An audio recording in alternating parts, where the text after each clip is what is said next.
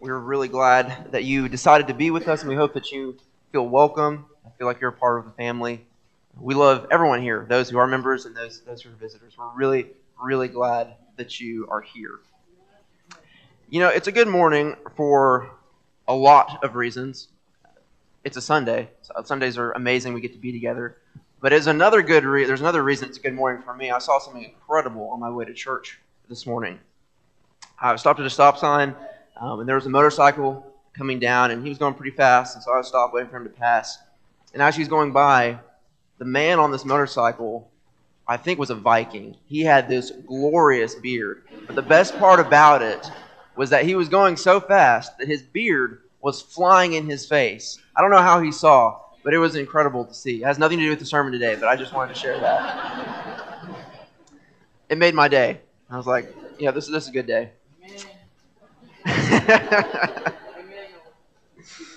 so, authority is kind of the theme of this passage that we're looking at in Mark. Uh, for those of you who, who are, guests, we're studying through Mark in our Sunday morning lessons. And authority.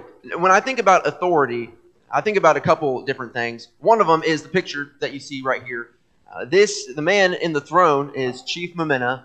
Uh, really, he's he's King Mumena. Um, we just chief is kind of you know the R word for it. But he was the the king in the area that I lived in when we lived in Zambia. And I say that this reminds me of authority because of one, he's the king, he has authority. But what's in this picture? You see his throne. Uh, he's sitting on a throne. Um, that is a symbol of his authority, of his power. Um, also, he the that tribe that he was the king over, their symbol was the lion, and so you see the the stuffed lions on either side of him and just the lion symbols all in all in his palace. Uh, and when you think of a lion, you think of authority. You know, the king of the jungle. Have you ever seen Lion King? Right. So this picture reminds me of authority, and that man makes me think of authority. Someone who's in control, someone who's in charge, who gets to make the calls. There's another picture that reminds me of authority. It's this one. This is my father. Um, he's really good at selfies. So but he was, you know, he's he's an authority in my life. Definitely, certainly when I lived at home. And you know, when when he told me to do something, he's the authority. I'm going to do it, right? And so uh, this is somebody I think of when I think of authority. And back in 2016, when uh, he became an elder, right before that happened, uh, he sat our family down and said, "Hey, you know, this is a possibility. They're considering me as being an elder, and this is what you know this will mean for our family and everything." And we were super supportive. We were like, yes, yes we'd, we'd love for you to do that and help you in any way possible. Um, but then I, I kind of had this in the back of my head. I, I, was planning on messing with my dad, and I did for like the first month of his eldership. I told him, or every time I saw him, I said, "So, uh, Mr. Supreme Overlord, how's the, how's the church doing?" Which is, if you were in Ron's class, that's not what an elder is. But I, I like to mess with him that way um, because of his authority as an elder. Jesus' authority is different, though, than those two pictures. Um, it's, it's more, it's bigger, it's better. Um, but I want to read the first two verses from that passage in Mark chapter 1, verses 21 and 22, as we think about authority. It says, And they went into Capernaum, and immediately on the Sabbath he entered the synagogue and was teaching. And they were astonished at his teaching, for he taught them as one who had authority and not as the scribes. Now, there's one thing to note from this passage that doesn't particularly pertain to this lesson, but it's important to know as we study Mark, as we study the life of Jesus, and, and for later lessons. Capernaum is going to be Jesus' home base, kind of his, his place that he goes back to during his ministry in the region of Galilee. This town is going to come back up multiple times in Jesus' ministry, um, and so that's something to, to know about Jesus' life. But Capernaum itself is not what's important it's what happens in Capernaum in the story that is so important. Jesus is still in the early stages of his ministry. Even his apostles are still trying to figure out who he is. They're not exactly sure who this Jesus is. But there were a lot of people that had not heard about Jesus, or if they had, they didn't really understand who he was or what he was here to do. But what I love about this passage, what's so interesting about it, is this is where Jesus begins to make some ripples across Galilee and across Israel. Not only are people starting to hear about Jesus, but they're starting to, to wonder there might be something different about this man. One of the first things that they noticed about Jesus that set him apart from other people was his authority. But what did Jesus have authority over? What was it about Jesus that made him so authoritative? Well, I think from the passage we just read, the first thing Jesus had authority over was truth. The people noticed that Jesus taught with authority. But what would Jesus have been teaching? We don't know. It doesn't say what he was teaching, but it's probably very likely that it was similar to what he teaches in the Sermon on the Mount in Matthew 5 through 7. And if that's the case, Jesus would have been teaching the truth about a lot of different things. He would have been teaching the truth about what it means to be happy and blessed in the kingdom of God. He would have been teaching the truth about being Christian examples, Christ's relation to the old law, how to deal with anger, the danger of lust, divorce, oaths, going the extra mile, loving our enemies, generosity, prayer, fasting, spiritual priorities, the truth about anxiety and judgment, God's provision, the spiritual choices of the world, how to identify false prophets, and even the importance of an active faith. But even if Jesus wasn't teaching specifically about those things like he does in the Sermon on the Mount, we know that whatever Jesus was teaching, it was truth. It was true. But Jesus wasn't just sharing the truth about those topics, he was sharing the truth with authority. Jesus has authority over truth. Now, when we think about truth, there's kind of three main ways that you can think about truth. The first of them is that people determine what truth is. And this view is, many of you probably heard of it, many of you probably know it, many of you probably know people who believe this. Um, it's, it's the idea that, you know, I have my truth, you have your truth, they're both equally true, and that's okay. And I think a lot of us have had encounters with this belief system. For those of us who are Christians, it is easy to dismiss this as just a ridiculous belief that it just you know doesn't make sense. How, how could you think that? Why would you think that? But I will warn against that for this reason. This view is something extremely legitimate and sincerely believed by a lot of people. Um, and, you know, I believe it's wrong, but people believe it, and they sincerely believe it. And it's our job to stand up for the truth. It's our job to stand up for the truth and to lift Jesus up as the authority of that truth but standing for the truth never requires us to attack other people. This belief is legitimate in a lot of people's minds. And while it is wrong, we must respect them as people, but we must seek to show them the more perfect way the truth that Jesus has authority over truth, not us. Another way that truth can be viewed is that truth is bigger than God. This, there's this belief that there are fundamental truths of the universe and they govern the way that we live and the way that God lives. And they, they bind God's actions and his decisions. Essentially, truth is bigger than God. And this is a more abstract thought. Um, this may not be something that you've encountered or you've heard of, but basically, you may have heard it put this way God can't do that, or God shouldn't be able to do that. Or if God did that, that, that would be wrong, right? The idea or the assumption is that there are rights and there are wrongs and there are truths that are bigger than God and that supersede God. Therefore, it's possible for God to be wrong and to make mistakes or to do something unjust. Because God really isn't the greatest thing in the galaxy, in the universe. It's truth. And God lives under that. I would warn against that belief. The final way to view truth, and I think the way that Mark, or the, the, the lesson that Mark is trying to teach us, is that God defines truth. John 14, verse 6. Jesus said to him, I am the way and the truth and the life. No one comes to the Father except through me. We don't get to determine truth. The truth is not bigger and greater than God. The truth is actually defined by who God is because He is truth. The truth about the way the world works, about the laws of nature, are all set by God. The truth about what is right, what is wrong, what morality is, is set by God. The truth about what it means to be a Christian, what the church is, who you and I are, is set by God. God doesn't live within the confines of truth and justice. God determines what truth and justice are. And just as God is truth and defines truth, his word communicates truth. John 17, 17. Sanctify them in the truth. Your word is truth. You and I do not get to define truth, and we should never think that truth is somehow bigger than God and, and governs his actions and his, his decisions. God is truth. He defines truth, and he communicates truth through his word. We learn the truth through reading God's word and also by getting to know the person of Jesus. This is a big deal. A lot of people don't view it this way. And that maybe it might even be scary thinking that, well, if God determines truth, then he can do whatever he wants and we're just, we're just puppets. Our God is a loving God and he does determine truth, but he gives us a choice whether to, to follow that truth, to believe in that truth. And that's up to us. But regardless of what we do, God determines what truth is. The way that Jesus demonstrated his authority over truth is, is fascinating. Um, and I love, I love how the people notice it this way. They say, they, they, you know, they, they're like, Jesus teaches with authority as opposed to the way the scribes teach.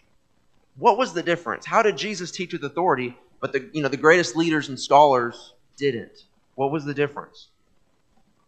It was because I think the scribes, like any other person, can only reference authority. They can only talk about authority when it comes to the truth. They can't define it, they can't determine it. That's Jesus. He has the authority to define and determine what truth is. And it's the same way today. Whether it's Adam, whether it's me, whether it's our elders, whether it's anybody up here or, or wherever you are that's teaching or, or leading a, a Bible study or something, all we can do, all a person can do, is reference God's authority on what the truth is. We can't tell you uh, what we think truth is or what we, you know, this is this is the truth. We just share what God's truth is. That's what any speaker, any teacher, any preacher, any elder should ever do. We reference God's authority. But we can't teach with the authority of God because that is reserved for Him. We are not the authority because we ourselves are not truth. We cannot determine truth God does. He defines what truth is, and our job is to know that truth based on what He's communicated with us.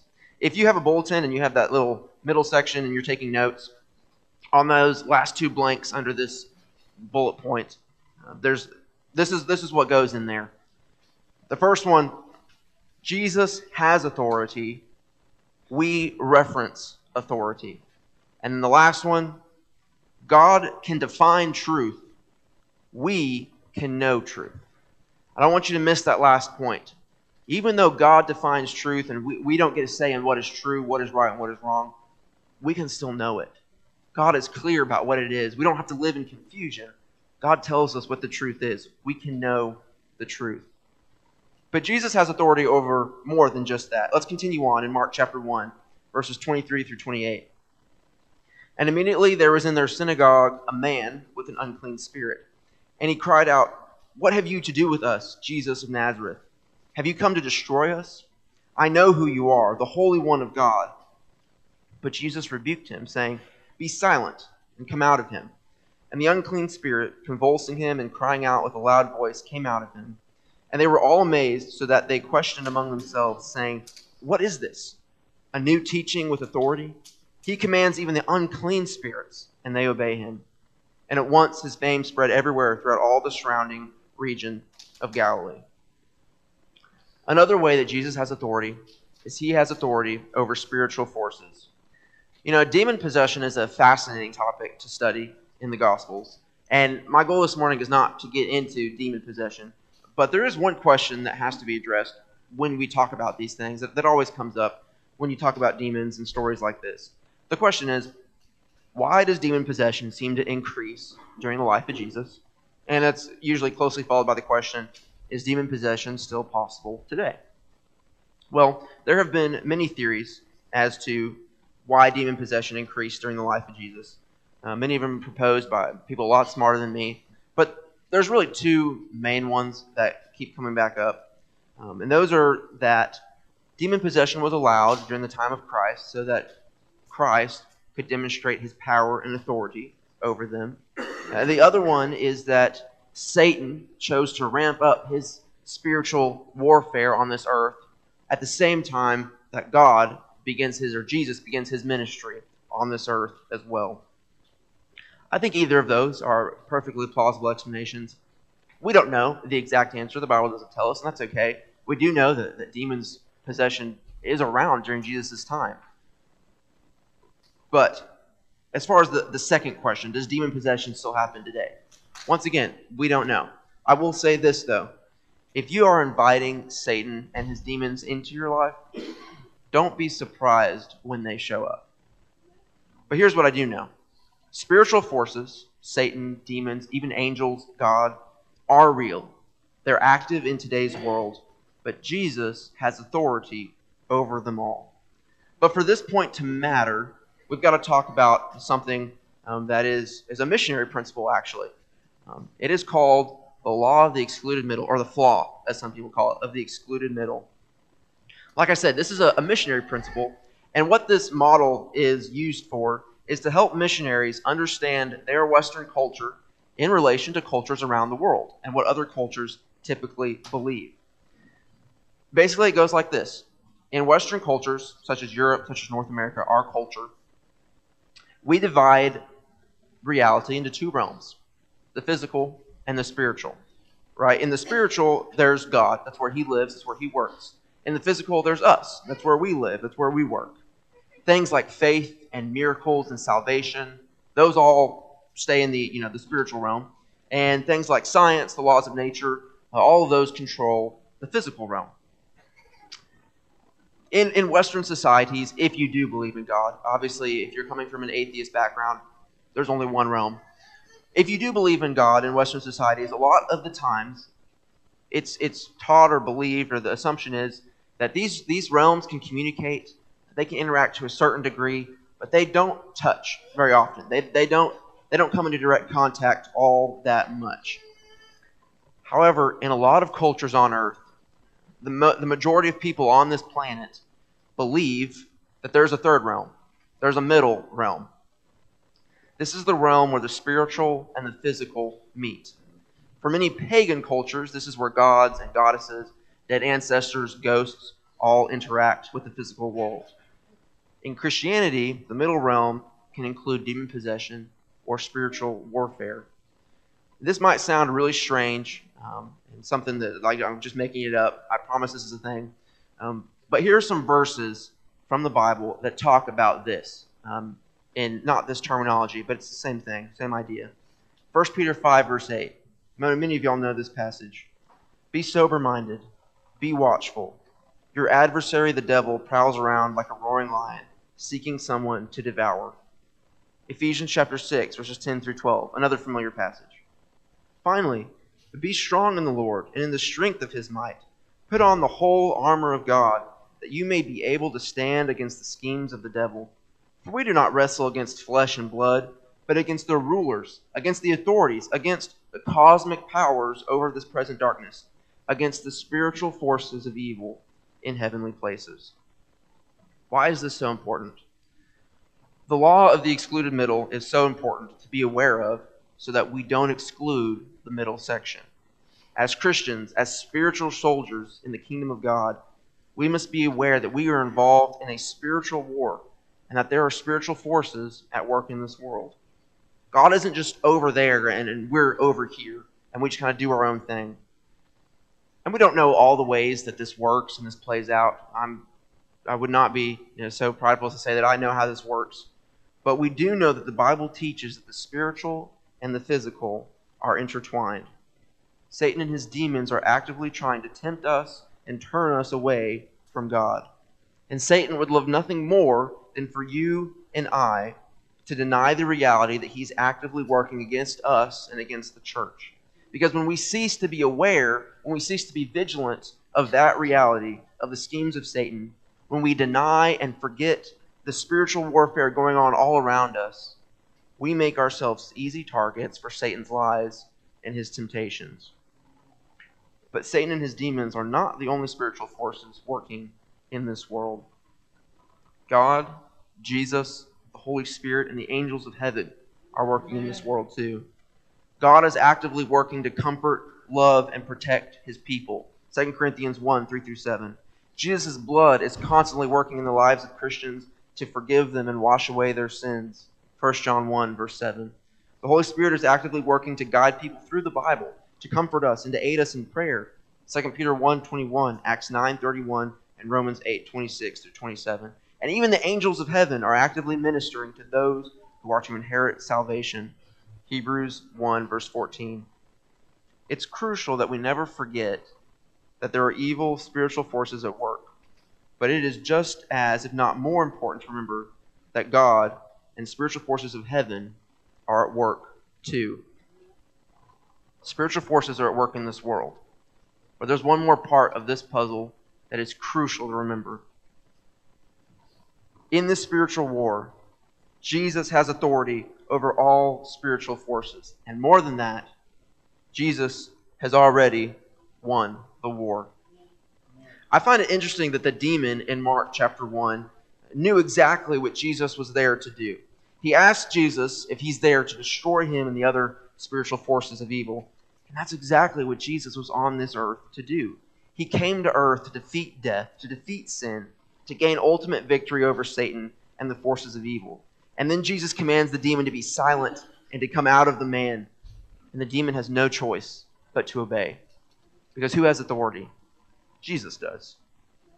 There are evil spiritual forces at work, but Jesus has won the war. And he has full authority. And his people, Christians, us, can be confident, can be secure in him, knowing that our salvation cannot be touched by Satan and his demons. Our faith cannot be touched by Satan and his demons. We can choose to lose those things. We can choose to give up on Jesus, but Satan can never force us to give up on Jesus because Jesus has authority and he can give us that peace and security and comfort. Romans 8, 37 through 39, one of the most comforting passages in all of Scripture. No, in all these things we are more than conquerors through him who loved us. For I am sure that neither death, nor life, nor angels, nor rulers, nor things present, nor things to come, nor powers, nor height, nor depth, nor anything else in all creation will be able to separate us from the love of God in Christ Jesus our Lord. But there's one more thing that this passage reveals that Jesus has authority over. Let's finish it out. Mark chapter 1, verses 29 through 34. And immediately he left the synagogue and entered the house of Simon and Andrew with James and John. Now Simon's mother in law lay ill with a fever, and immediately they told him about her. And he came and took her by the hand and lifted her up, and the fever left her, and she began to serve them. That evening at sundown, they brought to him all who were sick or oppressed by demons, and the whole city was gathered together at the door. And he healed many who were sick with various diseases, and cast out many demons. And he would not permit the demons to speak because they knew him. Jesus has authority over disease. You know, the average person at the time that Jesus was living had more immediate problems in their view of truth uh, or their understanding of spiritual warfare going on around them. They were sick, they were in need, they had very real, present physical needs. And Jesus had authority over that. He had authority to heal them, He had authority to change them. We too are sick. All of us struggle with some sort of physical illness or problem. Certainly, some of us are healthier than others, and that's a blessing. But even if you currently don't have a physical problem, you will. We all will. And that's just the way that life works as we get older. But more than that, we are all sick with a disease, and that disease is sin. Every single one of us has been touched by the disease of others' sin and our own sin. But Jesus has authority over that too. Hebrews chapter 2, verses 14 through 18. Since therefore the children share in flesh and blood, he himself likewise partook of the same things, that through death he might destroy the one who has the power of death, that is the devil, and deliver all those who through fear of death were subject to lifelong slavery. For surely it is not angels that he helps, but he helps the offspring of Abraham. Therefore, he had to be made like his brothers in every respect, so that he might become a merciful and faithful high priest in the service of God to make propitiation for the sins of the people. For because he himself has suffered when tempted, he is able to help those who are being tempted. Jesus is bigger than our problems, he is bigger than our sins. And while Jesus doesn't always heal us in physical ways, although the power of God is, I think we see it sometimes in his physical healing Jesus' blood will always forgive us. It will always heal us of our sin, our greatest disease, if we're a Christian, if we're a faithful, repentant Christian. Jesus has authority over disease. He has authority over our greatest disease, sin. So that's the end of this of this passage. Uh, we, we've gone through it. We've seen how Jesus has authority. But I want to go back and read a couple of verses from this section because I think it's so crucial to understand how people responded to Jesus' authority. Go back to verse 28 of Mark 1. and at once, his fame spread everywhere, throughout all the surrounding region of Galilee. Skip down to verse 31 and 32. And he came and took her by the hand and lifted her up, and the fever left her, and she began to serve them. That evening at sundown, they brought to him all who were sick or oppressed by demons. Jesus has authority over truth, over spiritual forces, and over disease, over sin. But what does that mean for us? If we're going to be like the people in Mark chapter 1, and I think we should be, our response should be what they did. They did three things they told others, they served others, and they brought others to Jesus. When we understand and appreciate the authority of Jesus, we have no other choice but to tell others, to serve others, and to bring others to Jesus. What do we tell others? We tell them the truth. We tell them that Jesus is the authority over truth. We tell them the truth that the world out there is confusing, the world out there is hard. Satan is active in tearing people down, in tempting them. But Jesus has authority. Jesus can protect you from that. Jesus can save you from that. And that your sin, the worst things in your life, Jesus has authority over that. He can give you comfort, He can give you peace. Jesus can bring you through it. That's what we tell them. Why do we serve them? I mean, Peter's mother in law, the first thing she did when she's healed is to start serving because Jesus had served her. Jesus has done so much for us. How much can we do for Jesus in return? And finally, everyone was bringing people to Jesus to see the healing, to see the way he was casting out demons. This was something that could not be contained. This is something, a knowledge that you could not keep to yourself. You had to tell other people what Jesus was doing, what the authority of Jesus looked like. And that's what we're called to do. This morning, like every morning, we offer an invitation. And the invitation is open to anyone members, visitors, those who are struggling, those who life is good and, and you just want prayers and want encouragement. The invitation is open to everyone. But the truth is that we have all been tainted by sin. All of us are imperfect. All of us have problems. All of us fail all the time. But the truth also is that Jesus gives us a way out of that. Jesus is bigger than your sin, He's bigger than your problems. He's bigger than the forces of evil who, who would have you to do something different than what He wants. Jesus is our friend, but He's also the greatest being in the universe. And He wants you. He loves you and He wants you. Will you respond to that? Will you let Jesus be the authority and the king of your life when so many people choose to be their own authority? Will you let Jesus be the authority of your life? I hope your answer is yes.